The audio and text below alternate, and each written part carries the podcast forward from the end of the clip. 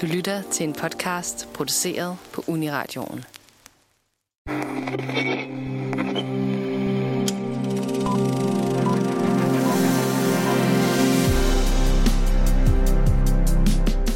Hvordan går man fra dansk instrueret indiefilm til muligvis den største filmserie nogensinde på blot fire år?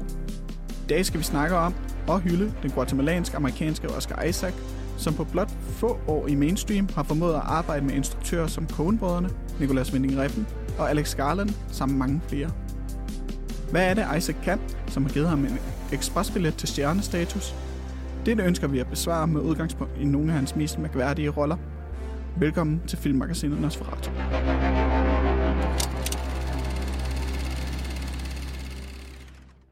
Velkommen til Filmmagasinet Nosferatu. Mit navn er Lennon Dikov, og med mig i studiet har jeg... August Bybjerg. Og Otto Olsen. Velkommen alle sammen. Uh, det er hyggeligt at være i studiet med jer igen. Mm. Endnu en gang. ja, det er jo efterhånden længe siden. Der, der har lige været en Øh, påskeferie. Der har lige været en påskeferie, der uh, har sat en stopper for det. Men vi er tilbage. Og nu har det været påske. så jeg var slet... Jeg vil spørge jer, hvad I har set i påskeferien. Mm. Bare for sådan... Fordi det, vi gider ikke høre, hvordan vi har haft det. Lad os se, hvad vi har set. det er et Haft det her. hvad, øhm, er der en af jer, der vil, der vil sige, hvad I har set, måske? Øh, ja, det kommer jeg godt. Øh, det, det, kan jeg, det kan jeg godt. Øh, jeg, kommer lidt, jeg, jeg, jeg, jeg kommer lidt til at lyde som sådan en total dude bro. Øh, nej. fordi at... Det er vi vant til. Åh, au. Det var, det var baghånden lysing, det der. Niels Otto.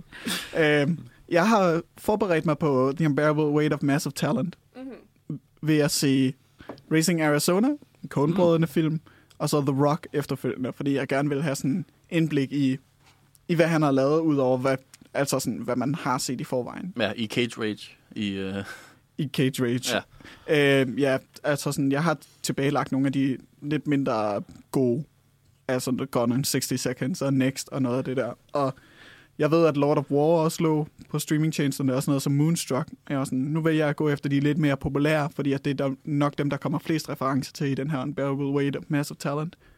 Og altså sådan, ikke at man skal spoile filmen, men jeg vil sige, at den er lidt mindre sådan, den går lidt mindre ned i hele det her Cage-meme, end man lige tror. Det er sådan en rimelig ordinær body cop, skulle jeg til at kalde det, comedy, Det sagde jeg også i min anmeldelse, jo. som Ja. Lennon også har sagt i sin anmeldelse. Desværre. ja, men jeg har ikke set det endnu, men jeg glæder mig. Den, øh, Der er Det så solid, den er fin. ja, Ja. ja, det- Den er, Ikke for tæt. det, er, høj, det er i en høj grad en film, man kan se. Det, det er en film. Det, det er en fantastisk præmis. Jeg kan bare huske, altså dengang internettet eksploderede over det der med, at Nicolas Cage skal spille sig selv i en film, der hedder altså, The Amazing Weight of, hvad fanden er det med? Fantastisk ja. talent og det der sådan. Det er så meget et Cage-projekt. Altså, det er så Ja. perfekt ham, at, at, at dykke ned i det. Og så endte det bare med at blive for lidt cage. Altså Ah, sådan, ja. ja. whatever. Hvad med dig, Lennon? Jamen, jeg, øh, jeg startede hårdt ud, øh, fordi jeg, lige inden påskeferien havde jeg set Godfather del 1 og del 2, endelig, efter meget gruppepres fra alle, jeg kender. De var fine nok. Det er en klassiker. ja. Jeg har hørt om den. Det, Fin nok. Om toeren er en solid 80 stjerner. Total. Und, undskyld, altså.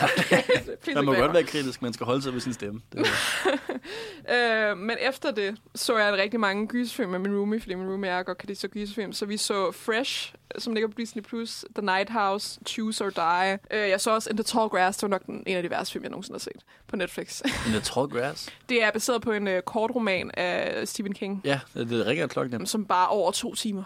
Oh, okay. Jeg, jeg kan ikke fortælle dig, hvad den handler om. Altså, I don't know. Nej, der er noget med noget græs. Der er noget med noget græs. Nej, det De er går, ret ikke, og de går ikke ud af græsset. Jeg var sådan, bare, just go out. Bare gå i en retning, der er en ende på det, sådan, I would have simply walked out. Øhm, men ja, nej, men jeg, der havde, jeg havde også nogle gode, og så havde jeg lige Wonder Woman 2, som jeg endelig fik set, som var den, den værste film nogensinde. Oh, ja. Så der var, der var højde og lavpunkter, kan man sige. Men, Ja. øh, men apropos Wonder Woman, så så Ja. jeg faktisk øh, en film, der hedder Professor Marston and the Wonder Woman, Ja. øh, som blev anbefalet af mig en ven på et tidspunkt, som er... Altså, jeg så den af nogle lidt anderledes grunde, fordi det var også lidt en, en tegneserie nørdefilm, men samtidig ikke rigtigt. Det, den omhandler skaberen af Wonder Woman, som var i et polyamorøst biseksuelt forhold med to kvinder, og han var psykolog, som der studerede dominans i sådan, altså både i psyken, i seksuelt, men også romantisk, og i hvordan det kan påvirke os i vores liv og sådan noget. Og så var han med til at opfinde løgndetektoren. Øh, og det, det spiller lidt ind i det der med, fordi at han var med til at opfinde løgndetektoren, netop også fordi det lidt handlede om dominans og viden og kontrol og sådan noget. Og Wonder Woman har jo det her sådan, the lasso of truth, som kan binde om folk, og så kan man kun sige sandheden. Og Wonder Woman er også lidt løst baseret på de to kvinder, som han var i et polyamorøst forhold med. Så det er både sådan, altså det handler rigtig godt om deres forhold, og deres, hvordan de hænger ud sammen og sådan noget, men samtidig også om Wonder Woman på en ret sjov måde. Mm. Faktisk en rigtig fin film. Øh, sådan lidt fløj under radaren, men øh, det kan jeg godt anbefale. Den har jeg vel set længe, faktisk. Ja, jamen, det er Øh, muligvis den bedste Wonder Woman-film, vi har desværre. Desværre. desværre. Ja, Men det, stadig, altså, det er en rigtig god film. Der var ikke så meget at holde den op imod. jeg sige. Sorry, Pedro Pascal. Men det er jo ikke Pedro Pascal, vi skal snakke om i dag. Det, Speaking of Speaking Pedro of, Pascal. vi skal snakke om hans gode gamle ven Oscar Isaac. Ja, Ja, det skal vi. Ja. Han, er, han er mest aktuel lige nu i Marvel-serien Moon Knight på Ja. Disney+. Plus. og så har han en, en, en god, stærk karriere ellers udenom, ja. Som måske er lidt Så, mere så spændende vi at snakke tog lige chancen for at snakke, snakke om ham, og måske ikke kun om Moon Knight. Ja. Men det er simpelthen programmet i dag, at vi vil snakke om, øh, om Oscar Isaac som skuespiller, og hvad, hvad han kan. Ja. Ja. Guess. Og så tager vi lige lidt Moon Knight-snak til sidst, tænker jeg. Men det finder vi ud af til den tid, for han har været med i alt muligt andet, som er meget bedre. Men lad os tage det efter pausen.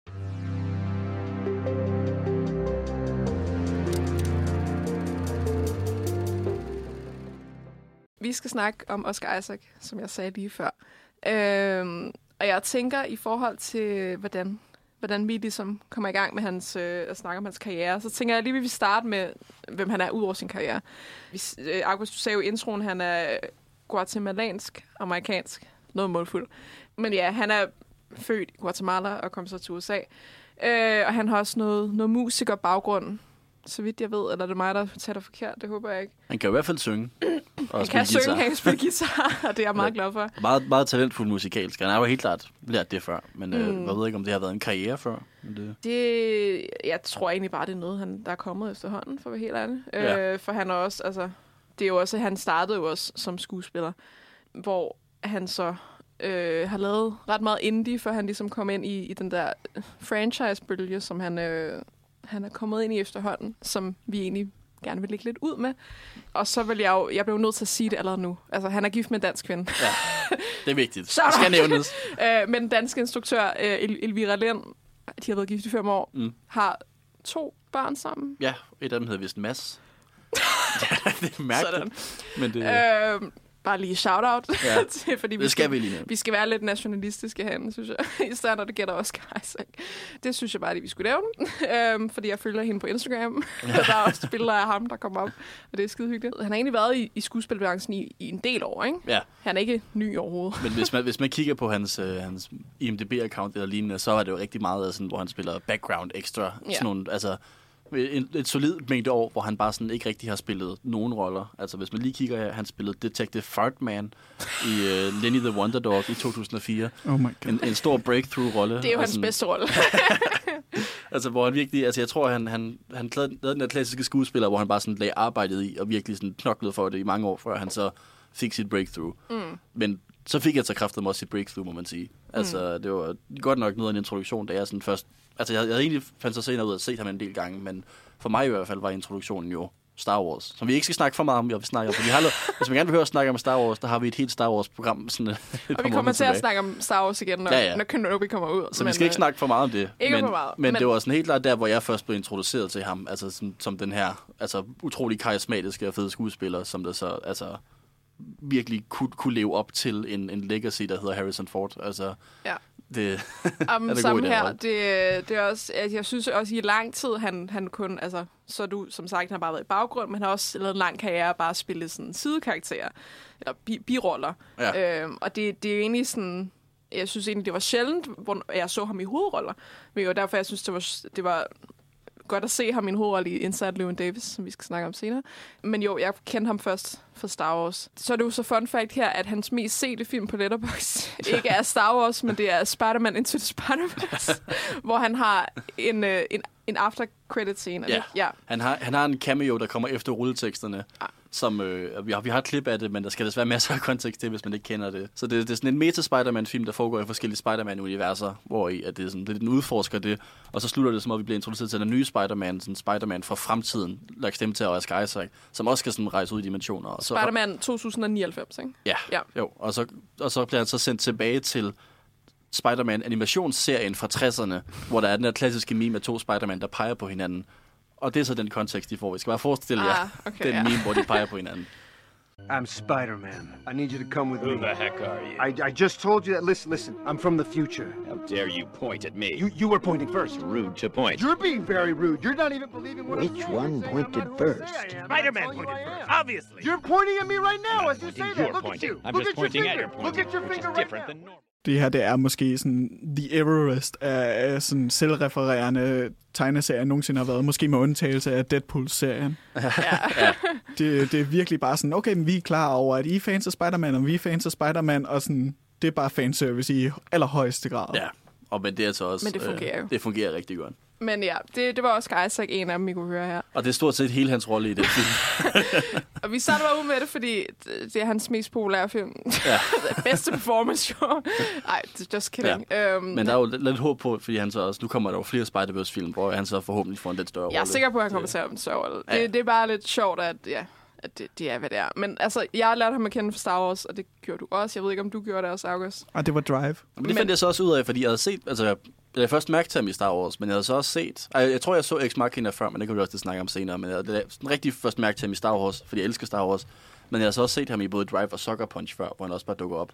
Altså, Ja, hvor, hvor jeg, har ikke... også, jeg har også set ham i Sucker Punch. Ja. Men jeg, jeg tror bare, det første der, jeg var sådan, nå, det er ham der. Ja, ja, præcis. Det er sådan, altså, han har været i rigtig mange ting, hvor han ikke nødvendigvis har haft den største rolle, men hvor man sådan, nå gud, det skulle da også. Isaac, når man tæller tilbage igen. Øhm, jamen, hvad er der ikke blevet sagt om hans rolle i Star Wars? Jeg ved ikke rigtig, Ja. hvad vi skal sige. Andet, øh, han Øh, gør det virkelig godt. Han gør det jo godt. Det gør han altid. Og han blev Øh. frarådt en ordentlig rolle i, i toeren og treeren af de her det sequels. Ja, men det, alle det kan vi ikke komme ind på Det- her. ja. Nej, prøv, Det så snakker vi til verdens ende Ja, ja, omkring. Han spiller mangler. Dameron, kan vi sige meget kort, som, som ender med bare at blive en wannabe Han Solo, fordi de ikke ved, hvad de vil gøre med Ja. ham. Det, man måske Øh, kan sige, som er lidt relevant her, er jo også, at han, han starter hårdt ud med Star Wars, og så hopper han faktisk direkte over sådan året efter til øh, X-Men Apocalypse, hvor han Ja. spiller Apocalypse, og hopper ind i de her store franchises.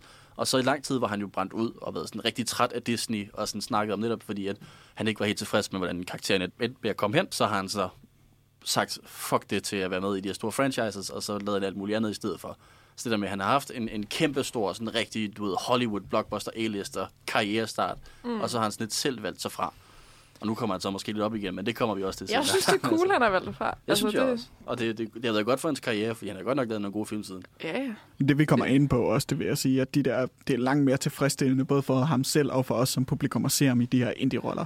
Ja. Fordi at selvom han er en, noget af en charmeur, han, han solo-type i de her Star Wars-film, så kan det jo ikke byde på særlig meget mere end øh, vandpyts dybde. Han gør ja. det jo godt med, hvad han har. Ikke? Ja, ja. Altså sådan, det er også, hvis, hvis man har set hans, øh, hans video på YouTube, jeg tror det er GQ eller et andet, hvor, hvor han snakker om sin mest ikoniske roller, der er der et eksperiment, hvor han snakker om X-Men Apocalypse, og han snakker ikke om selve filmen eller noget, han snakker bare om, hvor forfærdeligt det var at filme den film, fordi han havde alt den der make-up, hvor han ikke kunne bevæge sig.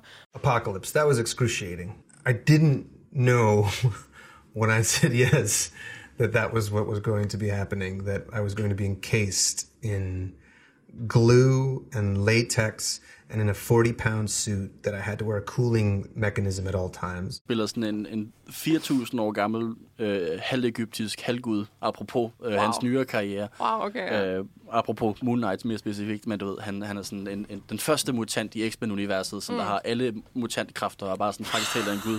Sådan en, en kæmpe stor blå mand med sådan en digitalt forvrænget dyb stemme, som lyder virkelig åndssvagt. Ja. Og så bare en, altså X-Men-filmene har nogle rigtig gode film iblandt sig, og så har de altså også noget, en masse, masse råd. Og mm. X-Men Apocalypse er noget råd, på trods af, trods af Oscar Isaac. Så det er måske også en, Man kan heller ikke se det ham jo, vel? Nej, det, det, det, det er sådan en, en stor blå tommelfinger. Det er sådan, altså, der, er ikke, der er ikke meget liv i det. Ja, Så den er, den er ikke så, så rar. Men øh, okay, vi starter med måske lidt, lidt dårligt ud med franchise, og sige, at de var noget lort. Ej, han gjorde det godt i Star Wars. Skal vi bare sige det? Og så hurtigt videre. Ja. Og så hurtigt videre. Og vi har, vi har faktisk også et, et lydklip med, øh, fra Star Wars. Vi har et lydklip fra Star Wars. Det er, så, det er jo helt i starten for Force ja. Awakens. Eller er det det? Nok vist nok første scene i hvert fald. Det er, men det er lang tid siden, jeg så Force Ja, Awakens. samme her. så, Men det var sådan, at øh, det er taget mere specifikt, fordi det var sådan der, hvor at, i hvert fald for mig gik lidt op for, okay, altså, han er karismatisk, han kan noget, fordi han, mm. han har haft noget dialog før i filmen, hvor det er sådan mere sådan plot, okay, hvor skal det der, planerne skal stjæles, det skal herhen og sådan noget, men det er det første gang, hvor han får lov til at være lidt charmerende. Ja. Og det, det tænkte jeg bare var meget godt andet.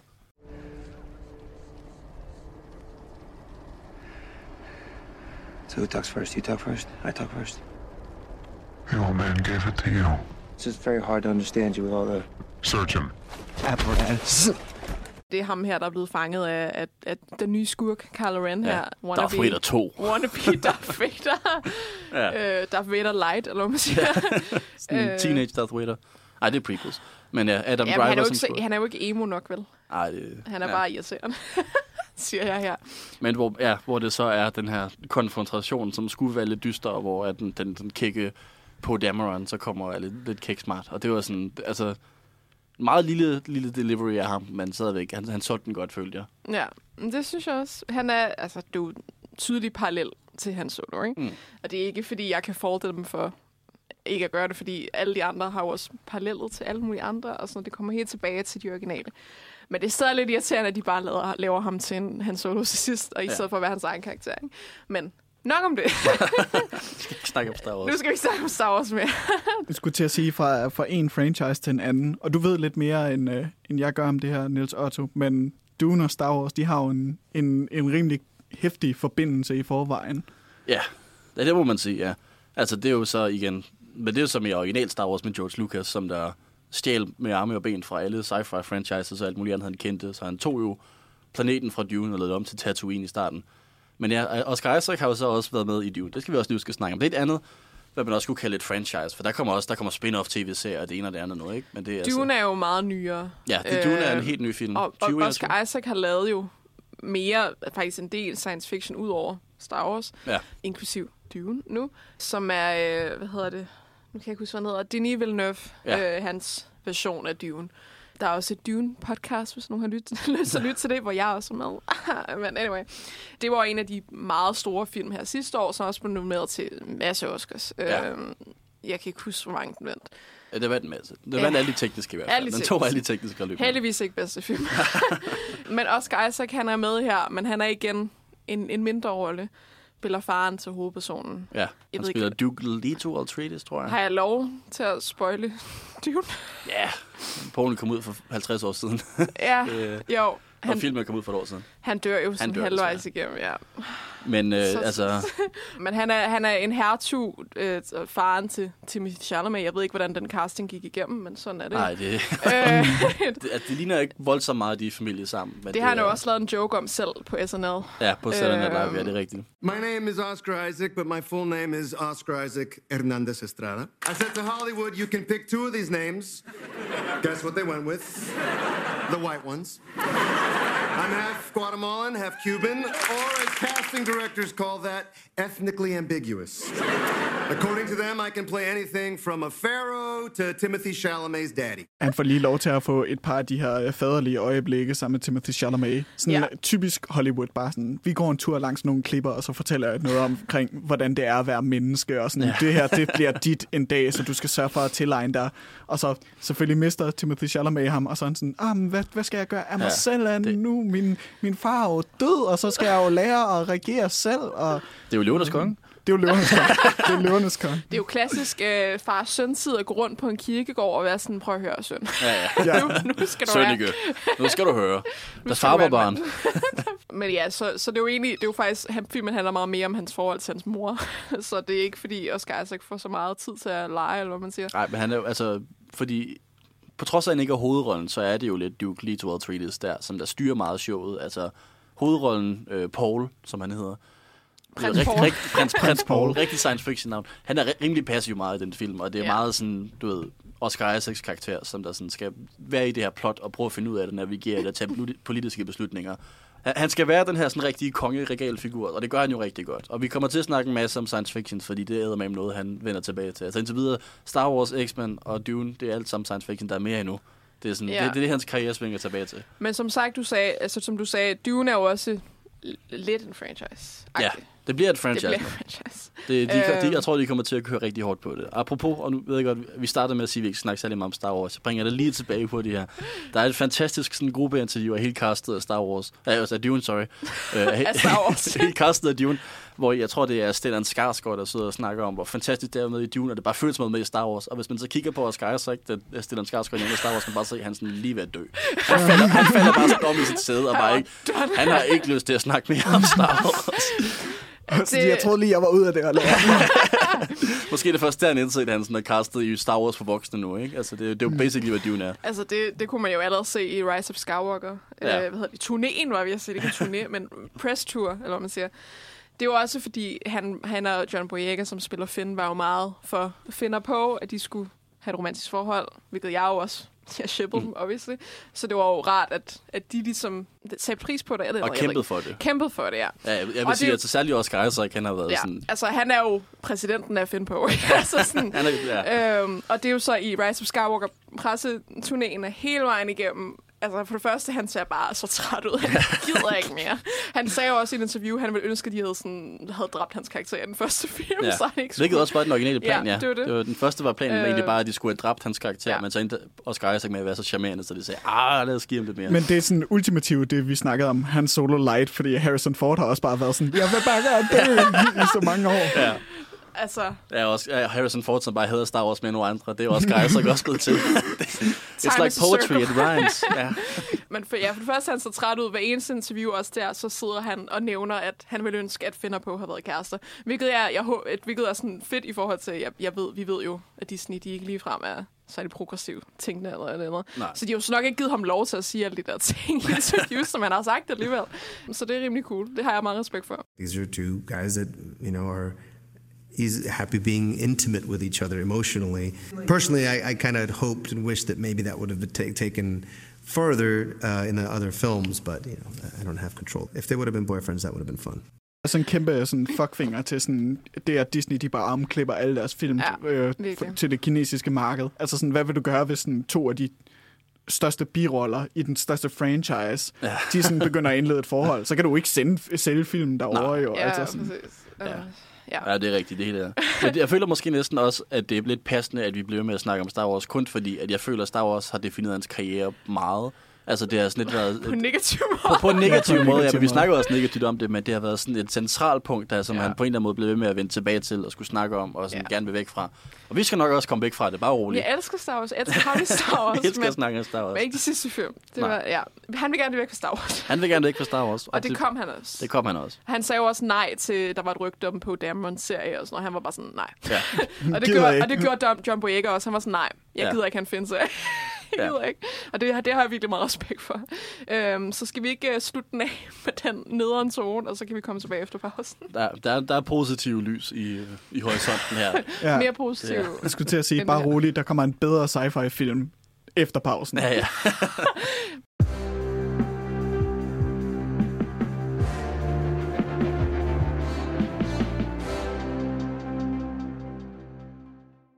Vi skal snakke om Alex Garlands mesterværk, skulle jeg til at kalde det, men A- Alex et Garland, han laver bare konsekvent gode film, så jeg, det, man skal være lidt forsigtig med at kalde det et mesterværk, fordi øh, altså rigtig mange er Ja. mesterværk, og så udvander det lidt begrebet mesterværk, hvis han har... Nej, det er også lige meget.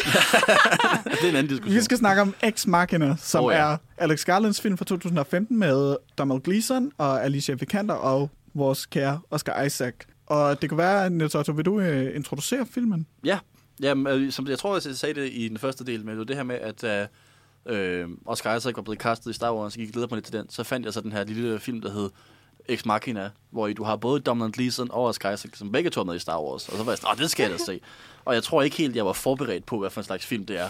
Altså, det er, øh, det, det er de to, og så er det Alicia Vikander, som der render rundt i øh, meget flotte omgivelser, øh, filmet i Norge, og snakker filosofi, og øh, hvad man så kan sådan, snakke lidt om sexisme, og så science fiction. Altså science fiction på det dybeste. Det handler om, at Alicia Vikander er en robot, der er udviklet af Oscar Isaac, Øh, og så er Donald Gleeson... Er Oscar ikke. Nej. ikke hans, karakter. hans karakter. Og så er det Dom, og så, Og så kommer Donald Gleeson. det, det er method acting. Det er, så, er det, så er det så udviklet en robot. Så, nej, men ja, og så kommer Donald Gleeson så og skal i virkeligheden Turing-teste den her robot. Så Turing-test er det her med at, sådan, en, ved, at lave en AI, en artificial intelligence, som er så god, så man ikke kan kende forskel på, om det er menneske eller ej. Hvor at han så får godt nok at vide, at det er en robot, men at det stadig lidt handler om det her sådan med følelserne og, og menneskeheden og alt muligt. Og det er sådan, altså, den er simpelthen så flot og veldaget og så klog. Altså også virkelig, du ved, Alex Garland, som vi lige har rost til skyerne, som jo har haft en, en lang karriere før det her, hvor han har skrevet en masse gode manuskripter, og det er sådan, jeg tror, hans første instruktionsfilm, mere eller mindre. Men du ved, altså virkelig, virkelig også bare velskrevet en film, vil jeg mm. sige. Hvis man ikke lige er bekendt med ham, så er Alex Garland, det er manden bag 28 dage senere og Sunshine og nogle af de her film, som bare er ja, fantastiske udlægninger mm. af, af en apo- apokalyptisk, postapokalyptisk ja. sci-fi af i hvert fald både 28 Days Later og Sunshine. Ja, han er, han er, lidt, han er lidt dyster, ham Alex Garland. Han har også skrevet, og vi, vi nåede lige at snakke om det, før vi startede podcastet, der er sådan en anekdote om det. Han har skrevet den øh, actionfilm, der hedder Dread, øh, som han også lidt har instrueret, fordi at ham, der har instrueret den, så endte med at gå af sættet. Og den, det er ikke det, vi skal snakke om. Jeg vil bare gerne anbefale Dread. Hvis man kan lide action, så er det sådan en af de film, man skal se. Den er med mig også kanon. Men, med Carl øh, Urban også, ikke? Carl Urban, ja. ja. Og ikke nogen Oscar Isaac, desværre. Som også er med i MCU. Åh oh, nej. Åh oh, gud. Um, anyway. ja. men, men, men Ex Machina. Ex Machina. Jeg, jeg elsker den film. Jeg ja. har set den mange gange. Um, men ja, det er jo uh, Elise Vikander, der, der spiller den her robot, og så er det så uh, de her to mænd, uh, og deres forhold til hende, I guess, på en eller anden måde. For det handler jo selvfølgelig om artificial intelligence, men jeg kan jo meget med, bedre lide den vinkel om altså det handler om sexisme, og at de begge mændene repræsenterer mænd, og hvordan de behandler kvinder på vidt forskellige måder, hvor Dominic Gleeson, han, han jo tror, at han er, han er, han er den gode, ikke? men ja. det, er han, det er han jo ikke. Altså, han er en nice guy, ja. At, ja, men det er det, filmen handler om. Det handler om det her forhold mellem de her karakterer, og så ja. ja, altså virkelig om de her to, og igen, det er jo en robot, men det er en kvindelig robot meget tydeligt, mm. og så handler det om, om de her to mænds kontrol over hende, altså hvordan, hvad de kan få ud af, af det her forhold, mm. og hvordan det, hun... Det er bare, jeg synes bare, det er virkelig interessant take på på både artificial intelligence, men også altså, men altså alle emnerne, som han ligesom går ind på, og det er også det sådan, at der er, det er flere tydet, ikke? Ja. Og så selvfølgelig, nu skal vi selvfølgelig snakke om Oscar Isaac, han gør det jo altså altid godt, men han gør ja. især godt i den her. Og han spiller virkelig en ubehagelig person. Ja, hold da kæft. Han har, han har et talent for at være utrolig karismatisk, selv når han er et røvhul. Ja. Altså, fordi han han er sådan gribende i skærmen, og der er så, vi må ikke spille musik fra filmen, men der er et fantastisk klip, som man lige skal tage hjem og, og YouTube, hvis man ikke har set filmen. Eller hvis man har set filmen, bare se det igen, hvor i at øh, Oscar Isaac danser disco med en robot til, altså, til noget virkelig fed musik, men op en meget forvirret Donald Gleeson, der står og stiger ved siden af. og det er, altså, han, han har sådan en, en, en macho, bravissimo karisma, hvor han virkelig bare sådan, altså, mm. du ved, igen, meget maskulin, meget stor, men samtidig også en, whatever, en følsomhed under, samtidig med, at han er det her et kæmpe store røvhul. Ja. Det er der altså ikke særlig mange, der kan på den måde, som Oscar Isaac gør i den film. Jeg synes, det eksemplificeres ret godt i, uh, der er sådan et citat på et tidspunkt, hvor de snakker, som Niels Otto siger, netop omkring filosofien i at skabe kunstigt liv, og sådan holdningen til nu, hvor at det her kunstige liv eksisterer, at Eva, hende robotten, hun er en prototype, der har været kunstig intelligens før hende, der vil være kunstig intelligens efter hende, hvor han så siger, Ava exists in a continuum like you and me. With each version we get a little bit better. Lige inden han har tænkt sig at være sådan, ja okay, hun skal ødelægges, og vi skal downloade hendes, øh, hendes øh, hjerne for at se, hvad vi kan lære. Hvad siger det så også om hans holdning til mennesker, når man tager det her i betragtning, og så også det her med, at han holder den kære Brent, øh, Brendan, eller Donald Gleeson. Donald, ikke Brendan.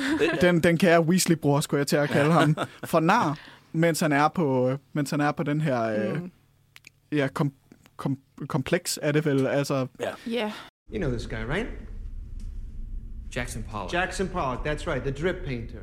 Okay, he let his mind go blank and his hand go where it wanted. Not deliberate, not random, someplace in between. They called it automatic art. Han er jo lidt uh, sådan, øh, hvis, hvis i stedet for Bill Gates, han var ham med, der donerer en masse penge, så er han sådan en ene bor, som bare har isoleret sig et eller andet sted op i Norge. Ja. Ja, han er på en eller anden måde, så han sådan, hvis den moderne vision af sådan en tech giant CEO, milliardær-type, var en gyserskurk. Altså, det er hans karakter i den film. Så Elon Musk. Nej, Elon Musk. just kidding.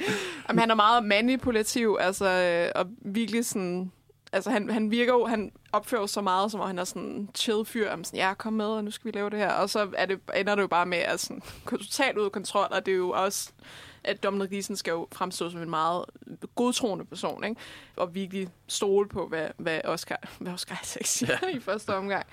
Men jeg, jeg synes virkelig, det er en, altså en virkelig dyster rolle, og det gør det også virkelig fedt, altså hvordan han, hvordan han gør det. Fordi han stadig har så meget af sin karisma, synes jeg stadig. Ikke fordi jeg, jeg hæpper på ham overhovedet, Nej, overhovedet men, ikke, ja. men altså, Men det er jo lidt ligesom det der med, altså nogle af de bedste skurke er jo dem, man ikke kan lide, men stadig godt kan lide at se på. Altså de Præcis. er stadig sådan spændende, når de er på skærmen. Og det er jo Mm. virkelig, hvad han er. Altså sådan modbydelige, men også bare sådan fangende. Man, Ja. man, man, vil gerne følge med ham. Man vil gerne se, hvad der sker i den her historie.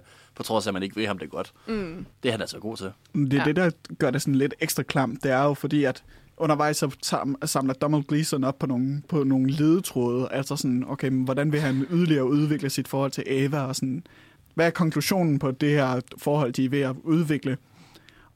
Og ja, Oscar Isaacs er jo bare ham, der har lagt ledetrådene ud.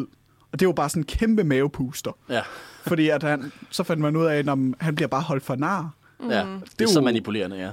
ekstra klamt. Også fordi hver eneste gang, man tror, at Donald Gleeson han vinder en lille smule kontrol i den her film, så er det stadig tænkt ind i den her plan, som Oscar Isaac øh, han har haft. Indtil det ender med, at man ikke rigtig vil have, at Dominic Gleeson vinder. Nej, det er lige... Det er, Ja. det er jo også på en anden måde, den film ligesom snør, snyder dig på. Eller eller Det kan andet. være, at vi skal bevæge os ind i noget, noget spoiler-territorie for virkelig at komme, komme det nær. Ja. Altså, Skal, skal vi spoil? Ikke Skal vi spoil? Altså, det er, jo, det er jo en gammel film efterhånden, 2014. Nu siger vi så, at der er en spoiler nu. Der er en spoiler, ja. Det er er en sådan spoiler. altså, hvis man ikke har set den, så er det en, en god en lige at, at, at tage og se. Den ligger på filmstreamen, der er ikke nogen undskyld. Ja, der er ikke nogen undskyldning. Og øh, bare lige spring de næste så og så mange minutter over. altså det, det er hvad, hvad var det, vi skulle spoile? et subtilt psykopatisk spil, som virkelig bare kommer til udtryk af det her med, at Oscar Isaacs, han bliver ved med at være sådan, jamen, du er her for at teste hende, og sådan lader som om, han ikke ved, at Donald Gleeson, han render rundt og ligesom øh, slukker for kameraerne inde i værelset, hvor han så afslører, at jeg havde sat et ekstra kamera op, sådan, så jeg vidste, hvad det var, jeg havde gang i hele tiden, fordi jeg er jo ikke en idiot. Jeg har jo din, jeg, du, du, er sådan, du arbejder i mit firma, jeg har hele din profil online, jeg vidste, du ville komme til at finde på sådan noget der. Ja. Og det er jo, ja, det virker jo lidt som om, han har gjort det en gang før. Det tror jeg så ikke, han har. Men han virker klog nok til at ligesom have regnet den ud på forvejen. Mm. Hvilket jo så bare bliver ekstra klam for os seeren. Fordi når så endelig Donald Gleeson, han indrømmer sådan, at jeg har kodet dørene til at være omvendt. Så når strømmen den går, så slipper Ava fri, og du bliver låst inde, og vi Ja. stikker af. Så er han sådan, du er en idiot jo. Altså, jeg havde planlagt det her. ja. Så det er jo sådan en mavepuster, fordi han ender med at give ham ret. Mm. Hvor han er sådan, jamen, Eva, hun er jo ikke forelsket i dig. Hun emulerer, at hun er forelsket i dig, og ja. det var nok til at manipulere dig med til at lukke hende ud, og så få os slået ihjel jo. Ja. Ja. Det synes jeg er fucking klamt, fordi at man skal tage stilling til, at han har ret, på trods af, at han er sådan en idiot mm. af personen. Oscar Isaac, han ender også med at dø igen. Oh. Oh. Men her vil man gerne have, at han dør. så, Ja. så han bliver dræbt af... Jeg vil lige sige Ava, men han blev dræbt af en anden robot, gør han ikke? Jo, han har en, den- øh, en tjener, ja. som man også finder ud af, er en af de tidligere robotter, han Ja. har udviklet. Ja. Som han siger, Som han danser med tidligere. som Ja. han danser med. Han siger, at hun forstår ikke engelsk, hun er fra Japan, og så finder man ud af, at det er en robot, hvor han, ja, han har vel bare fjernet talekortet fra hendes hoved. Ja. Ja. Hvilket Ja. også er sådan lidt fucked up. Ja, fuldkommen. Igen, så- det handler om kontrol af kvinder. Det er så Ja. ondskabsfuldt og manipulerende. Og så dræber hun ham. Girl boss!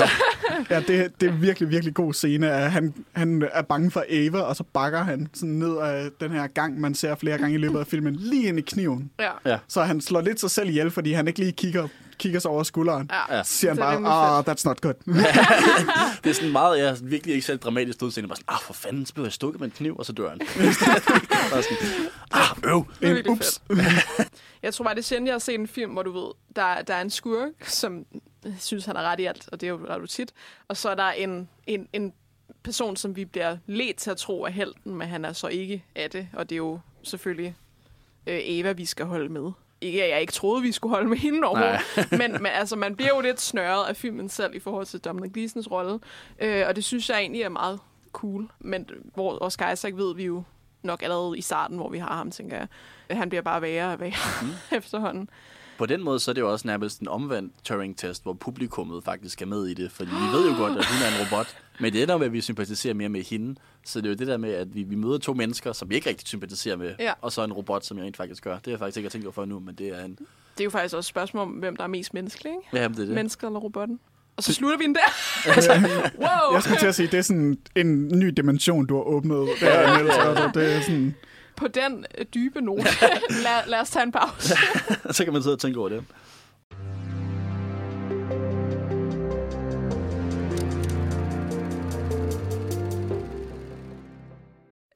Jeg ved ikke, hvor jeg skal starte alle de her segmenter. Jeg var sådan, vi snakker stadig om Oscar. Ja, ja. Ja, ja. Jamen, jeg tænker måske, det, det er meget sjovt, at vi tager fat i lige Inside Llewellyn Davis her, Ex Machina. Åh. Fordi det er i en eller anden grad sådan, den, ikke den modsatte film, men måske den modsatte karakter af, hvem han spillede i Ex Machina. Ja. Øhm, han er forholdsvis usympatisk. Skulle lige åbne, lukke et vindue, beklager. I, øh, I Ex Machina, så er han forholdsvis sympatisk i Inside Llewellyn Davis, med undtagelse af nogle få kattescener, som Niels Otto nok vil. Han er mest sympatisk. Han er ikke? mest han er mest sympatisk, sympatisk. ja. Ej, han er også han er en lille smule, hvad skal man sige... Er det spoiler? Sexistisk? Spoiler for det er også Inside. Llewyn Davis. Ja, ja. Og 14, ja. Men Inside Llewyn Davis, det er en film af, af Coen-brødrene, øhm, Ja. som ja, man forhåbentlig kender, fordi de, de, de kan anbefales. Men det er en film om, om Oscar Isaac, som er sådan, hvad hedder det, tidligere, eller han er stadig musiker, men han har haft en, en duo, band duo med, med en af sine venner, som så er, er død, for, formoder vi. Ja. Øh, selvmord. Ja, begået selvmord, ja. Ja. Øh, og så er det jo ligesom ham, der, der prøver at komme op på hesten igen, så at sige, i hele filmen. Ja. Ja. Øh, og ligesom den her struggling artist, øh, og hans, han prøver ligesom at lave comeback musikalsk, og, og hvordan det går for ham. Det er sådan en meget sådan meget, meget trist øh, kunst, jeg vil sige kunstnerisk film. Det, ja. det er sådan en struggling artist film, ikke? Og det er meget sådan en atmosfærefilm. Altså i forhold til Coen-brødrene normalt godt kan have sådan rimelig altså, kraftige manuskripter. Altså de er gode til at skrive. Måske ikke kraftige, men du ved, de, sådan, de har meget plot i. Så det her er meget sådan Oscar Isaac, der bare render rundt i New York. Og sådan, på et tidspunkt kører han i bil i sådan en halv time, og der sker ikke rigtig så meget. altså det er bare sådan, det, han, det, han sidder og han føler, og der er rigtig god musik, og der er altså masser af følelse og stemning med. Og sådan, altså et godt karaktergalleri af alle mulige forskellige New York-typer. Den foregår i 60'ernes New York, i den her sådan folk music scene, som også er der, hvor du ved, Bob Dylan og Leonard Cohen og alle de her store sådan lidt vokset op. Og så, altså, ja, det, er sådan på en eller anden måde bare en udforskning af det følelsesmæssigt, mm. mere end det er en, en plotmæssig film. Altså, han skal opnå succes på en eller anden front, men det er jo ikke sådan...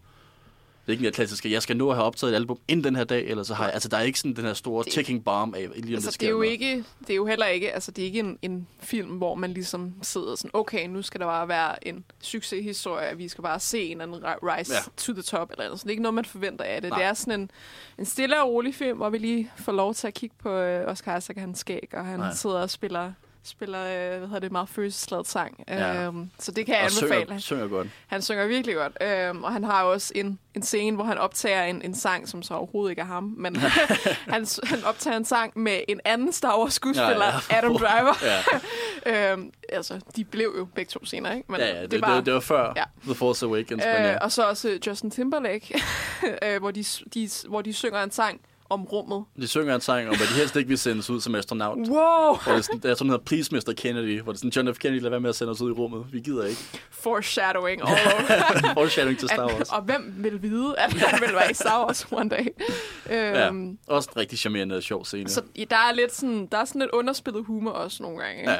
For det er en ellers meget, meget deprimerende film. Ja, for det er, ikke, altså, det er jo langt fra Coen-brødrenes sjoveste film, for de Mm. plejer nemlig også rigtig tit at have god humor, men øh, der, er, der er nogle, nogle øjeblikke, der er sjove. Jeg skulle til at sige, det altså sådan lige Please Mr. Kennedy er jo komisk i sig selv, men det bliver lidt tragikomisk taget i betragtning af filmen. Fordi at i det, han er sådan en struggling artist, så vælger Llewyn Davis her at tage penge up front, så han bliver betalt bare for at indspille sangen, som så bliver et kæmpe hit, radiohit, hvilket Ja. ja. vil sige, at han kunne have tjent så mange flere penge på royalties, hvis Ja. han bare havde ventet lidt. Og det skal han jo så gå og leve med, at sådan, man, han, han hopper fra øh, venners lejlighed til lejlighed, i håbet om, at han kan finde et nyt sted at sove, mens både Justin Timberlake og Adam Driver, de så tjener Ja. alle pengene. Men jeg, jeg føler heller ikke nødvendigvis noget. Jeg, jeg har lige set den for nylig for første gang, øh, som optra- optramning til det her podcast, så det er ikke fordi, jeg sådan... Jeg, har- jeg, jeg, jeg har den for nylig på hjernen, og jeg føler nærmest ikke, at han virkede særlig ked af, da han får at vide, at det var et hit, fordi han har sådan på en eller anden måde også bare en dedikation til at være kunstner.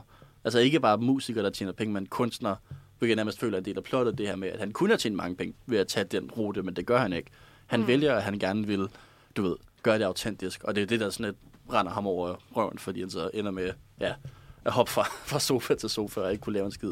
Mm. Ja. Det er lidt irriterende egentlig, den der Ja, insistering på, øh, insisterende øh, adfærd, han har med at være sådan, nej, jeg, jeg er ægte kunstner. Og sådan, Ja. Det kunne- Ja, det er sådan en rigtig klassisk tragedie på en eller anden måde, det der med, mm. men han selv graver sig ned i den her grav, fordi han, han har et eller andet, han brænder for, og vi kan godt forstå, at han brænder for det, men Det, Ja, det er jeg en synes, sørgelig film. Jeg synes, det er rigtigt. Jeg, kan, jeg, det er en af mine, jeg tror, det er min yndlings Oscar Isaac-film, faktisk. ja. Bare fordi jeg synes bare, jeg kan se den igen og igen, og ligesom have den samme følelse øh, hele tiden.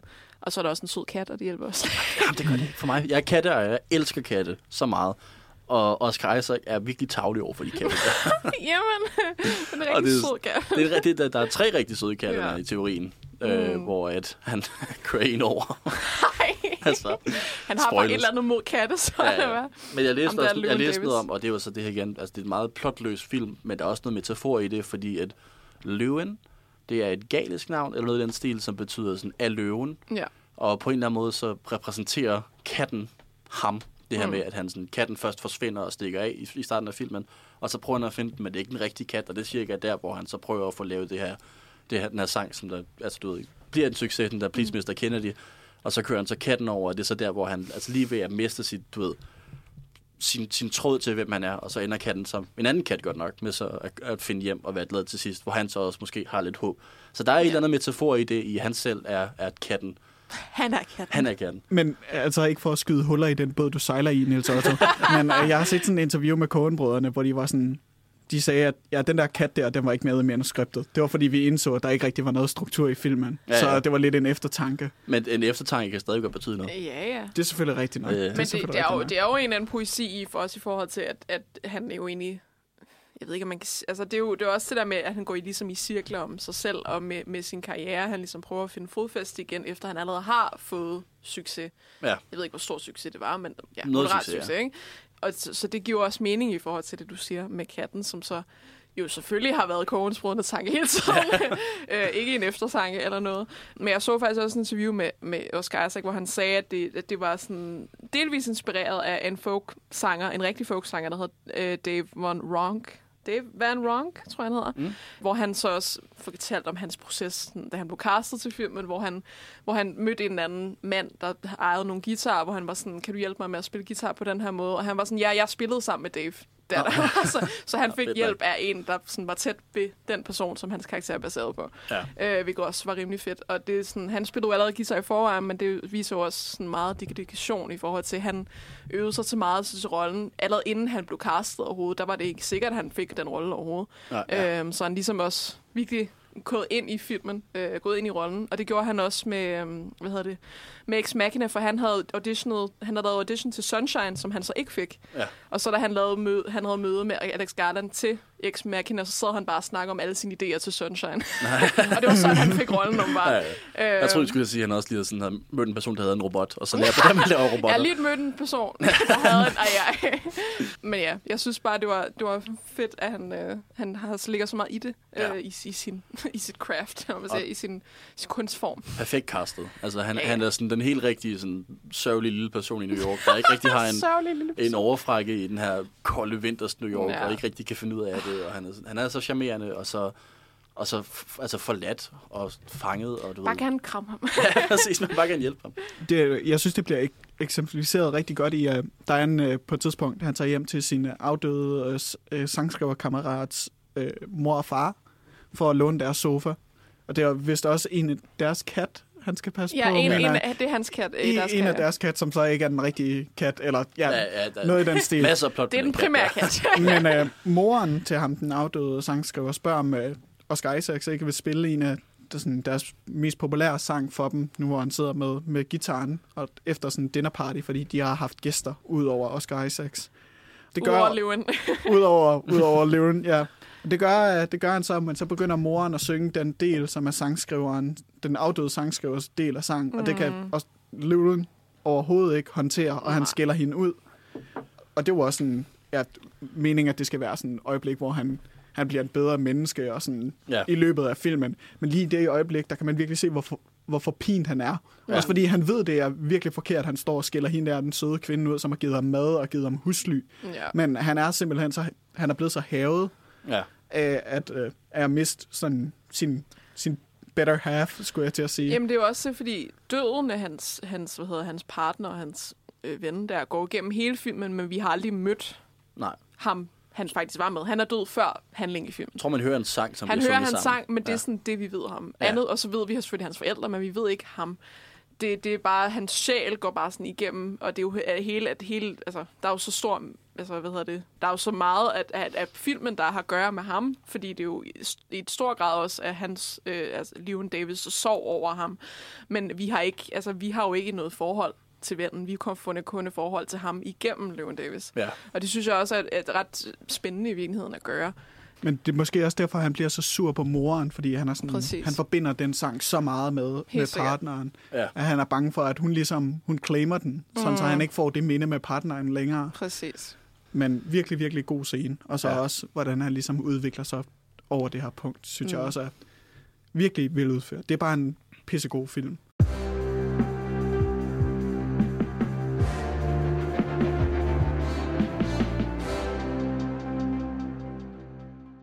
Velkommen tilbage. Ja, vi har rundet Inside Llewellyn Davis, og øh, nu synes jeg, at vi skal springe et par år tilbage, to, to år tilbage til øh, det her dansk indie-instruerede øh, film. Eller det er ikke et dansk indie, det er en indie-film, der er en dansk instrueret af Nicolas Winding Refn, nemlig filmen Drive fra 2011, som måske er NFR's øh, neo-noir mesterværk. Mm. Det er den, Øh, folk snakker mest om, føler jeg. God gamle NFR. God gamle NFR, som ikke er NRA. øh, vi diskuterede her i pausen. ja, okay. Det var mig, der, der følte mig rigtig klog, og så var det var jeg overhovedet ikke. Anyway. Men det er også, ja, Nicolas Winding Refn, det er mig, der siger NFR, det er NWR. Så, så giver det mere mening. Nå, ja, det kunne Nå, være find den graf. Nicolas Winding Refn. Ej, det var slet ikke Nej, det var overhovedet ikke fanget, nej. Altså, uh, Drive i sig selv er en fantastisk film. Øh, Soundtracket, Ryan Gosling, Carey Mulligan, alt det spiller bare. Og det handler om den her øh, stuntchauffør, Ryan Gosling, som når han ikke kører stuntbiler for film, så kører han så øh, kriminelle rundt, altså hjælper dem med at undslippe politiet, efter de har begået indbrud og røverier og diverse. Men sådan, i forhold til, hvis man ser sådan nogle film som Fast and Furious, så er det meget overvejet kriminel kø- øh, køreri, han laver. Overvejet Jo, kørsel. men, altså det er ikke sådan, i Fast and Furious, der slipper de jo et pengeskab rundt efter to uh, Dodge Chargers. Her er det mere bare sådan, okay, men jeg vælger en anonym bil, og så holder jeg for rødt, sådan, så politiet ikke opdager mig og alt det der. Ja. Han f- øh, forelsker sig så en lille smule i sin nabo, hvis øh, mand, Oscar Isaac, sidder, sidder i brummen, og er så med til at være øh, hjælpe Carey Mulligan med huslige pligter og passe på hendes søn, indtil Oscar Isaacs kommer hjem igen. Og det resten af filmen kommer vi så lidt ind på herunder. Isaac, han spiller den her karakter Standard, som karakteren hedder Gabriel, eller Standard Gabriel. Det er ikke bare fordi, at han giver en standard performance, øh, altså, som er Mulligans fængslede ægtefælle, og kommer hjem fra fængslet, hvor han møder Goslings karakter, som han har fået fortalt om både for kone og barn, som værende øh, naboen, som bare kommer og hjælper lidt, hvilket øh, lidt lyder som en bortforklaring af sådan en kaliber en mælkemand eller postbudsfortælling. Han har sådan en sund skepsis i ham, altså Isaacs karakter. Hvorfor kommer ham her, øh, Ryan Gosling, og hjælper ham, eller hjælper familien, nu hvor han er i brummen? Og så øh, standardkarakteren, altså standard navnet på karakteren, til modsætninger for eksempel Mark Spector eller Stephen Knight eller Poe Dameron, formår at udtrykke nogle af de lidt mere grå følelser, så at sige. Altså dem, der ikke er enten super glade eller super deprimerede. Men han er Må jeg lige, må jeg lige indskyde her? Ja. Du siger standard-karakteren. Det er fordi, karakteren hedder standard. Karakteren hedder Standard. Ja, for jeg vil lige forvirre dig ikke med det rigtige. Karakteren hedder standard. Han ja. hedder Standard Gabriel, Ja. mener jeg, i filmen. Standard. Så det er ikke standard-karakteren. Nej. Karakteren Han, standard. hans performance er faktisk alt fra at være standard. Ja. øhm, men han er jo tydeligvis ikke glad for, og måske endda en lille smule bange for, hvordan Ryan Gosling han har påvirket hans families dynamik, mens han har været væk. Altså sådan, let's be honest, hvis Ryan Gosling han begyndte at, at øh, her i godseøjne, hjælpe no- med nogle ting rundt omkring i hjemmet, så vil vi alle sammen blive en lille smule nervøs, fordi at han er jo en, en meget attraktiv homewrecker. Am standard, han kan dog heller ikke helt tillade sig at være afvisende, fordi han er i en situation, hvor han skylder penge væk. Og han ved, at ham her driveren, som Ryan Goslings karakter hedder, kan hjælpe med at skaffe dem. Hedder han Driver? Han Ja. bliver bare kaldt Driver. Okay. Så han, vi han hører siger ikke noget hans... filmen, og han har ikke rigtig noget navn. Han er sådan rigtig... Uh, Hvor, hvorfor er han så så god en homebreaker? altså, det var Ryan Gosling. Det er altid de der silent types. Ja, ja. ja. Men den her konflikt, den bobler under overfladen, og man kan både se og høre det. Det ek- eksemplificeres i et lille klip, hvor uh, Oscar Isaacs karakter, ham standard her, han kommer hjem fra fængslet og møder Ryan Goslings driver for første gang. This guy's been telling me a lot about you. Says you've been uh, coming around helping out a lot. Yeah, helping out. Is that right? Is that right? Mm-hmm. Oh, that's very nice. That's nice of you. Thank you. Meget passiv-aggressiv. Ja. Og det der, mm-hmm, man lige får fra Ryan Gosling der, det er stort set al den dialog, han har i det film. Det er ikke engang løgn. Det, ja. Men det er altså tydeligt både af klippet her, såvel som resten af filmen, at den her interne konflikt plager ham. Og jeg tror, at karakteren godt ved, at Gosling er en lille smule gladere for Carey Mulligans karakter, end, du ved, The Friendly Neighborhood Stunt Driver. Og det er i hvert fald også sådan, Gosling han virker i klippet. Altså, han står bare og smiler rigtig klam. He knows that he knows that she knows, og så videre, ikke også? Der er en uh, featurette for uh, filmen Driver, og Gosling også kommenterer på Oscars, perform, uh, Oscars performance her. Altså sådan, han kalder driveren en sworn enemy til, til standardkarakteren, fordi at det er der jo ikke, ja, han, han forandrer familiens dynamik, og det fremhæves også i featuretten, hvilken complexity, som, som Isaacs her bringer til rollen, som jeg kun kan erklære mig enig i. Fordi i enhver anden øh, øh, joke, standard actionfilm, kom, Ha, ha, der, ha. haha, ja, tak, tak skal du have, Lennart. der ja, i enhver anden actionfilm, der vil ægtefælden komme hjem fra fængslet og bare være sur over, at den her ærkeengel, øh, ærkeengel Gabriel, som Gosling jo er, øh, har taget hans plads. Ikke blot som hans kæreste eller hans kone, altså Mulligans partner, men også som fader, øh, faderfiguren for sin egen søn. Øh, og så vil de være sure på Ryan Gosling, indtil han har hjulpet ham med at skaffe de her penge, som han skulder væk. Hvorefter de så får deres uh, Top Gun-øjeblik med øh, You can be my wingman anytime. Og så, så er de gode venner resten af filmen.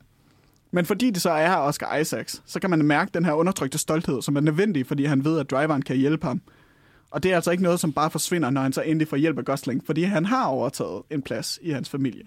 Og det synes jeg bare er sådan, det er mærkværdigt, og det illustrerer han så godt, selvom han ikke har frygtelig meget med i Drive. Så ja, ja Det er Øh, en, en klassefilm. Ham der, øh, N, FR, NWR. Han kan noget. Nicolas Finding-ref. Fending, Nicolas ja. Finding. God gamle Fending. Jamen, jeg tænker egentlig, at vi måske vil ja, samle lidt op på sådan nogle af de film, vi ikke har, har gået så meget ned i. Altså nu selvfølgelig, jeg synes også Drive fortjente sit, sit eget segment. Øh, jeg vil også lige hurtigt nævne, han var med i, øh, i at, at Eternity Gate... Oh, det kan jeg ikke sige. At Eternity's Gate, som er en, det er en film om Vincent van Gogh, som jeg ikke siger rigtigt overhovedet, men Nej. jeg kan ikke sige den rigtige måde. Man Van Gogh. Ja, det på Holland. Det er lidt mere Holland. sand i maskineriet. Det er Holland, så skal man bare sådan... hvor, hvor Willem Dafoe spiller maleren, og så spiller Oscar Isaac, øh, den anden maler, øh, Gauguin, som også er lidt af et røvhul, så der er noget, der går igen der, hvor han han, også, han ikke rigtig gør mere end at spille et røvhul egentlig, men han spiller også godt der. Hans nyeste nok, ud over Moon Knight, er jo så Scenes, of a Mar- Scenes from a Marriage, øhm, HBO-serien, som har fået så meget altså, ros for, for han og så hans øh, medrolle, Jessica Chastains skuespil, som er selvfølgelig er baseret på Ingmar Bergmans serie. Jeg ved ikke rigtig, hvad, om man skal nævne andre i den her sammenhæng lige hurtigt. Men, altså, vi skal ikke snakke for meget om men lige nævne Moon Knight. Men ja, øh, han er med i i Marvel Cinematic Universe. Hvilket Siger er, hvilket, jeg er lidt, hvilket er lidt sjovt netop, fordi at han jo har været super Disney og træt af franchises på Mm. grund af Star Wars, og så vender han tilbage. Men han har også haft en lidt unik kontrakt, fordi ofte så er det her med, når du, når du er med i The MCU, The Marvel Cinematic Universe, så siger man sådan, okay, jeg skal med i fem film og to tv-serier, og jeg dedi- altså dedikerer min næste 20 år af min karriere til det. Og han har sådan en eksklusivitet-kontrakt, hvor det kun er Moon Knight sæson 1, han har skrevet til. Han, er, han skal, altså, han må gerne lave mere, han skal ikke. Hvilket er lidt unikt. Og jeg tror måske også, det er, fordi han har det forhold med Disney. Han sådan, okay, det er en, jeg vil ikke have den her karakter, jeg gider ikke mere. Yeah. Oh my god, you're alive. What's wrong with you, Mark? Why did you call me Mark? It must be very difficult. The voice in your head. There's chaos in you. Og der, der er rigtig meget galt med Moon Knight politisk, men det skal vi ikke få meget dybt ind i, tror jeg, i det her program, fordi snakker vi en time om det. Men jeg vil bare lige sige, at Oscar Isaac spiller godt. Uanset om han så... Han er ikke jødisk, og karakteren er jødisk i tegneserien, det er lidt det der folk, der er blevet rigtig skuffet og ked af det over. Men skuespillermæssigt, bare lige hurtigt at sige, han er dygtig, ja. han gør det godt. Han er en amerikaner, eller en guatemalaner, øh, som der faktisk virkelig godt kan finde ud af at lave en britisk accent, hvilket han gør i meget af den serie. Og så har han også nogle Okay, ja, der, der, der, der er noget antiktryk. Jeg synes, det er en, en sjov og charmerende britisk accent, som ja. lyder mere overbevisende end de fleste amerikanere. Hello, governor. Det er meget stereotypisk britisk. Det er virkelig sådan cockney, whatever, men det er sjovt. Uh, jeg, jeg, har, jeg har distanceret mig meget for MCU, og jeg har ikke lyst til det særlig ja. meget mere. Og jeg har også der er meget kritik om Moon Knight, som jeg, som jeg er enig i. Jeg, jeg må også stå her bare og være ærlig. Jeg har ikke tænkt mig at se den færdig. Nej, okay. Jeg, I don't, jeg er ligeglad. Det er fair nok. Men Oscar Isaac, han spiller stadig godt. Han selvom, selvom han ikke var det rigtige valg til ja. den her rolle. Han, han øh, har nogle særlige nyeste afsnit, som du så måske ikke har set, men episode 5 har han altså nogle eddermame med ja. nogle følelsesmæssige scener, hvor han virkelig bare altså, kaster sig i ringen og rammer. Det er super ærgerligt igen, fordi at det havde været fedt at se en jødisk skuespiller i den rolle, men det er nok den bedste præstation i The MCU indtil videre. Ja. Altså, han, han kæft, hvor han kæmper for det. Det må jeg erklære mig enig i. Altså, ja. jeg havde netop også det her, som Lennon siger med, at de første, de første par episoder er sådan, at åh, det føles bare som om, at vi koger suppe på det samme ben en gang til. Ja. Men så kommer der øh, nogle, hvad kan man sige, sådan revelation omkring, hvad der er med den her karakter, og hvorfor det er, at der er to personer fanget i en krop. Og sådan. Det synes jeg var rigtig fedt, den måde, de håndterer det på. Ja. Ja, som, som du, du også så siger. ikke har håndteret særlig godt i sidste ende. men øh, det, han har DID og sådan noget. Ja, ja det, det, men Igen, altså, jeg vil ikke komme for meget ind i det her, fordi så står jeg bare rant. nu er det sådan small steps, ikke Ja. også? øhm, Altså, det er jo det, er jo virkelig et, små. et, et, et skridt i den rigtige retning af den person med DID eller skizofreni, som er de her, hvor man har de her flere personligheder, eller jeg kan ikke helt forklare det. fordi Det, det, det. altså, det er DID, det er ikke Ja, ja, men, men du ved, i begge, i begge situationer, så er den her stereotyp af en karakter, de er ofte skurke. Mm. Og de, altså, det er ofte sådan, man er farlig, fordi man har det. Og det er jo så et stort problem, det her med, at hvis man for eksempel har, nu ved jeg mere om skizofreni, end jeg gør DID, men folk, der er skizofrene, har større chance for at være offer for vold, end for at være voldelige. Så det her med, at de altid bliver portrætteret som skurke, er et problem. Og det, at det er en hovedrolle, føler jeg i hvert fald. Altså, han er jo det er positiv og ikke farlig, og det, det altså, er et skridt i den rigtige retning. Det er helt klart et skridt i den rigtige retning. Det er men jo, folk er stadig skuffet over det. Folk, der har det. Og det er jo det, ja. altså, folk, jeg vil sige rigtige folk, jeg skal Ja. ja. så også rigtige personer, altså ikke, ikke karakteren, Ja. men folk, der har de idé, og så folk, der er jøder, har begge kritiseret især femte episode rigtig hårdt. Ja, og det er dem, man skal lytte til, Øh, fordi det er dem, der går ud Det er, over. dem, jeg, det er dem, jeg føler, man skal lytte til, for jeg har, ikke, altså, jeg har jo ikke noget konstruktivt at sige Nej. Nej. i forhold til det. Men jeg, jeg, altså, det er jo derfor, jeg ikke, jeg, det er derfor, jeg sådan er blevet ligeglad med den sag nu, fordi jeg føler, jeg, sy, jeg synes bare, jeg, jeg, altså det er sådan, jeg tror også bare, det der, det, det der, I siger med et skridt i den rigtige retning for MCU, det er meget lille skridt. Ja, det er Jo, baby jo. steps. Og så tager de lige tre skridt tilbage, ikke? Så det er Ja. sådan, det, og det, føl, det har jeg bare oplevet igen og igen med MCU, og det er bare sådan, nu er jeg blevet så skuffet efterhånden, at jeg bare, altså, jeg holder mig bare, altså, jeg, jeg kommer til at se Thor, og så er det fint. det er sådan, jeg holder mig i mit lille, mit lille hjørne her. Ja. jeg vil bare sige, jo, det er et, øh, et lille skridt, og det er et lille skridt. Nu siger jeg det sådan. det er ikke mig, der skal forsvare MCU, fordi de har sgu gjort nok lort til at retfærdiggøre, at man lukker det. Ja. Men sammenligningsgrundlaget, det er jo, hvad? M. Night Shyamalan's Split. Okay. Og det er jo fuldstændig i den forkerte lejr, hvad, Ja, det, virkelig. hvad Ja, det ja. gælder. Der synes jeg, selvom, selvom det er et lille skridt, så må vi lige ja. være sådan. Og hvis vi ikke snakker om, hvad nu Disney og Marvel har gjort forkert, så vil jeg sige, at jeg har læst et interview med Oscar Isaac, hvor han snakker om, hvor meget han dedikerede sig til at forstå DID. Mm. Og jeg tror virkelig, han har gjort sig umage. Altså, Ja. altså om så er det så skrevet forkert, eller fordi der er noget med, ja, det kan man ikke snakke om uden at spoile, men der er noget med plottet, som der er nogle, også jeg har hørt nogle psykologer, der siger, men det er ikke så, man skal håndtere DID. Mm, præcis. men præstationsmæssigt føler jeg virkelig, at han fanger det godt. Og det tror jeg også, jeg har set andre, der sådan, igen har det og ved noget om det, sige sådan, han, han, den der forvirring, man får af det, rammer han godt, og han spiller godt, og det er sådan, Helt sikkert. man kan i hvert fald godt sige, at Oscar Isaac gør det godt. Og man så kri- kritiserer resten af serien. Altså, det er, jo det, det er jo også derfor, jeg står og siger, at han er jo mega god skuespiller. Han gør ja. det jo godt. Han var jo bare ikke det rigtige valg til Ja, rolle. det er jo og det så, meget... og så, altså jeg vil sige, objektivt, så er det sådan. Ja, ja. Han var ikke det rigtige valg. Ja. Men, men altså, han gør det godt med, hvad han har. øhm, så jeg, jeg tror måske, det er bare det, jeg skal stille mig, og så skal jeg ikke sige mere. Ja, men jeg tror også, det, Øhm, det der er men så igen, jeg synes, det, jeg synes bare, det er sjovt, at han går ind i, i Disney igen. Ja, det er mærkeligt. Efter han var så træt af det med Star Wars. Men det er jo nok noget at gøre med den der kontrakt, der du siger. Det tror jeg helt klart. Øhm, Ja. At han har fået lov til simpelthen bare at sige, okay, men I kan ikke tvinge mig til at lave tre dårlige film. Ej, The Force Awakens var okay, ikke? ja, ja. Jeg, jeg er personligt en Last Jedi-fyr, men ja, det skal Ja, vi, heller, det skal vi ikke er komme ind okay. Ja, den, nu, du prøver at høre Pandoras æske. Den forbliver lukket i det her program. Den bliver lukket. Nu lukker vi både MCU og Star Wars. Ja, det var det. Med at lige øh, knytte en sidste kommentar til Moon Knight, Ja, er både. Oscar Isaacs er knyttet på, men jeg så et interview med Ethan Hawke, Mhm. Der siger, at en stor del af, hvad der ligesom var trækplastret til projektet, det er egyptisk instruktør Mohammed Diab, som altså bare er sådan en anerkendt øh, indie-instruktør.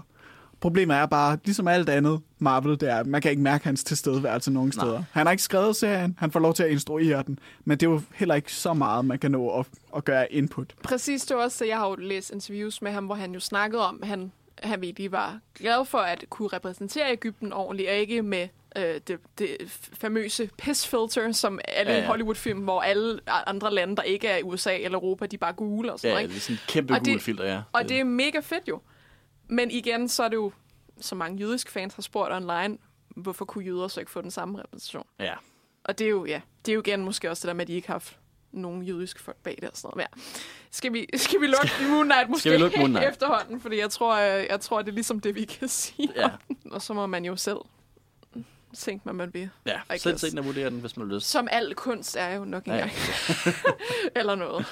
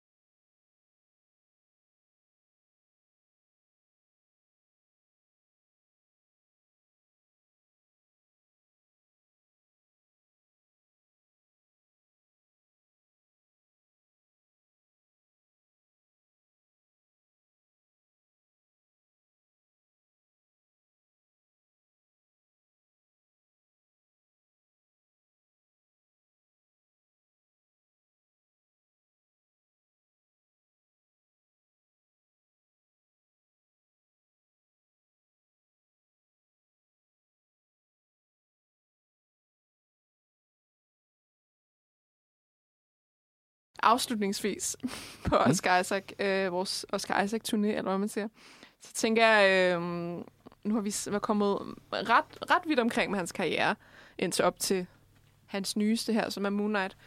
Så måske skal vi... Øh, at er der noget, vi ved, der kommer snart? Ja. noget forud i hans retter.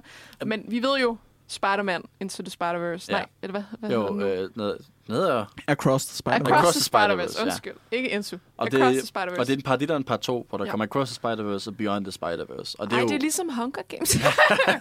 øh, det kan man godt lede sig til, føler jeg. For det er, altså, Spider-Man Into the Spider-Verse var eddermame bare et, et smash hit. Altså, den bedste super, kongefilm. den bedste superheltefilm, jeg nogensinde har set. Og øh, så sjov som, som Oscar Isaacs karakter er, så håber jeg virkelig også bare, at de bruger ham. Altså, jeg tror, vi, fra, fra den ene sådan, klip, vi har set fra det, sådan, jeg tror, der var en trailer, sådan, Ja. ja. sådan en teaser, whatever.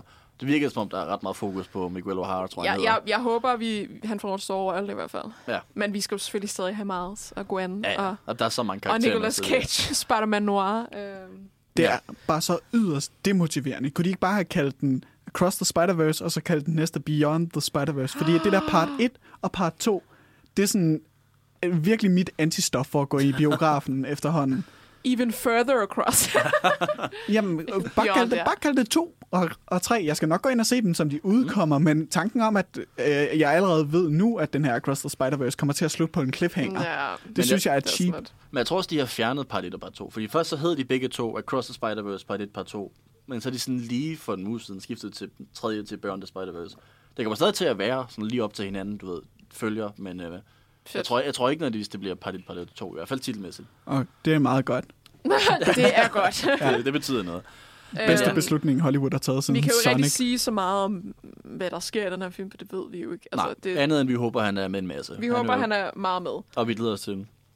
Og så er der en film, som jeg glæder mig meget til, som jeg ikke tror, særlig mange af der har hørt om, men uh, Metal Gear Solid, som er baseret på den mest åndssvage, dumme, sådan fantastiske spilserie nogensinde, hvor at hovedrollen Solid Snake skal spilles af Oscar Isaac. Uh, ham, instruktøren Jordan Voight Roberts har lavet Kong Skull Island, som er en super dum film, som er så sjov og så fed. Jeg elsker den virkelig. Altså, det er sådan, hvis man forestiller sig Peter Jacksons King Kong-film, hvor den er, det er sådan fire timer lang, og der er en time dedikeret til en, en time dedikeret til det tredje, og så er der en time dedikeret til, at de er på den her øh, Skull Island, hvor der er en masse monstre. Det er det eneste Kong Skull Island er. Det er bare to timer langt monster, der slås mod hinanden film.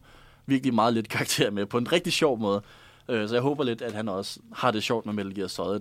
Og det kan godt være, at jeg synes, Oscar Isaac er lidt for gammel til den rolle, fordi det er han. Altså, han er jo i 40'erne, og det, så, Fordi det er han. så, så lidt Snake skal helst gerne være sådan lidt en tragisk ung karakter, men øh, så karismatisk som han er, så glæder jeg mig altså lidt alligevel til at se, hvad han kan gøre med den karakter. Det er, det, det kan godt være, at man, man rynker næsen af en af spil baseret på, eller film baseret på spil, men øh, jeg tror, det bliver sjovt alligevel.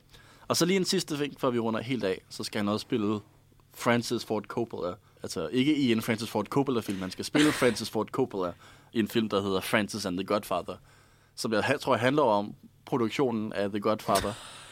Og jeg kan sige, at Oscar Isaac har skægget til at spille Francis Ford Coppola. Han ligner ham. Siger du til mig, at jeg er nødt til at se en film om det godt? For jeg lige har tvunget mig selv til Ja. at se det godt. Ja, det, det, How could you do this to me, Oscar? okay. det er ikke noget valg der. Ja, den, øh, den glæder jeg mig til Ej, at jeg til. havde fordi altså ikke for det, don't worry. Det tror jeg også bliver sjovt. For det, ja, altså, det, har han lavet sådan, jeg ved ikke om det, man, kan- man kalde det et biopic? har han lavet biopics før? Ikke rigtigt. Nej, Nej. men Det det, er lidt spændende så, Ja, faktisk. Men han har helt klart, han har helt klart skægget til det, det må man i hvert fald sige. ja. Kæmpe store sorte skæng, ja. Det skal man jo have. Men hvor gammel skal han være som Francis Ford Coppola? Altså, hvilken periode af hans liv? Hvor Ja, det- gammel, det er et hvor gammel var han, da han, da han lavede det godt? Ja, det ved jeg ikke. Men Oscar Isaac har også ældet ret godt. Han, Ja, ja, han, ja, ligner, ja. han ligner ikke en i mit 40'erne. Jamen, jeg var bare sådan, fordi Francis Ford Coppola er ret gammel nu jo, så det er Ja. ja. jeg skal spille ham lige nu, så er det Nej, måske jeg, lidt. jeg, jeg tror, det handler om, du ved, Ja. 70'erne, så må det ikke det går. Ja, helt sikkert. Ja, han er fra start 60'erne, er han ikke? Coppola eller sådan noget. Jo. Ja, det, ved jeg. det er noget af den stil, ja. Så er det Barry Levinson, der skal, har skri- øh, skriver og instruerer filmen, som er manden bag uh, Rain Man, hvis man har set den. Ah, ja. Hvis man Øh, har set det. Hvilket så for nogen vil være et øh, kæmpe nej tak, og for andre vil være et kæmpe ja tak. Lidt afhængig af, hvordan man har det med den film. Jamen, jeg skal jo se Oscar, ikke? så Ja. sådan, det bliver man jo lidt nødt til. Især når det også er, han spiller en, en, øh, en af de, nok en af de mest berømte instruktører. Ja. nogensinde. Altså lige for programmets måske sidste Star Wars Connection. Jeg glæder mig virkelig til at se, hvem de kastede som George Lucas. Han kommer over til at medvirke i den her Francis and De the kaster Godfather. Oscar Isaac. wow. Caster Pedro Pascal. Whoops. det kunne faktisk være lidt sjovt, ikke? Nicolas Cage. Nicolas Cage. Ej, okay, så ligner Pedro Pascal ham lidt mere, ikke? Ja, lidt. L- lidt mere. Ej, det, ej jeg, vil, jeg vil ikke engang tænke på, at George Lucas biopic, det har jeg ikke lyst til. Ups. Ups. Ja. Jeg Øhm, beklager, jeg planter den idé i hovedet på dig. Nu får jeg meget af det. Nej, det Sådan øh, afrundingsvis. Skal vi så øh, snakke om, kan vi tage en pointe hver, hvorfor det er, vi, vi er så glade en for, pointe øh, hver.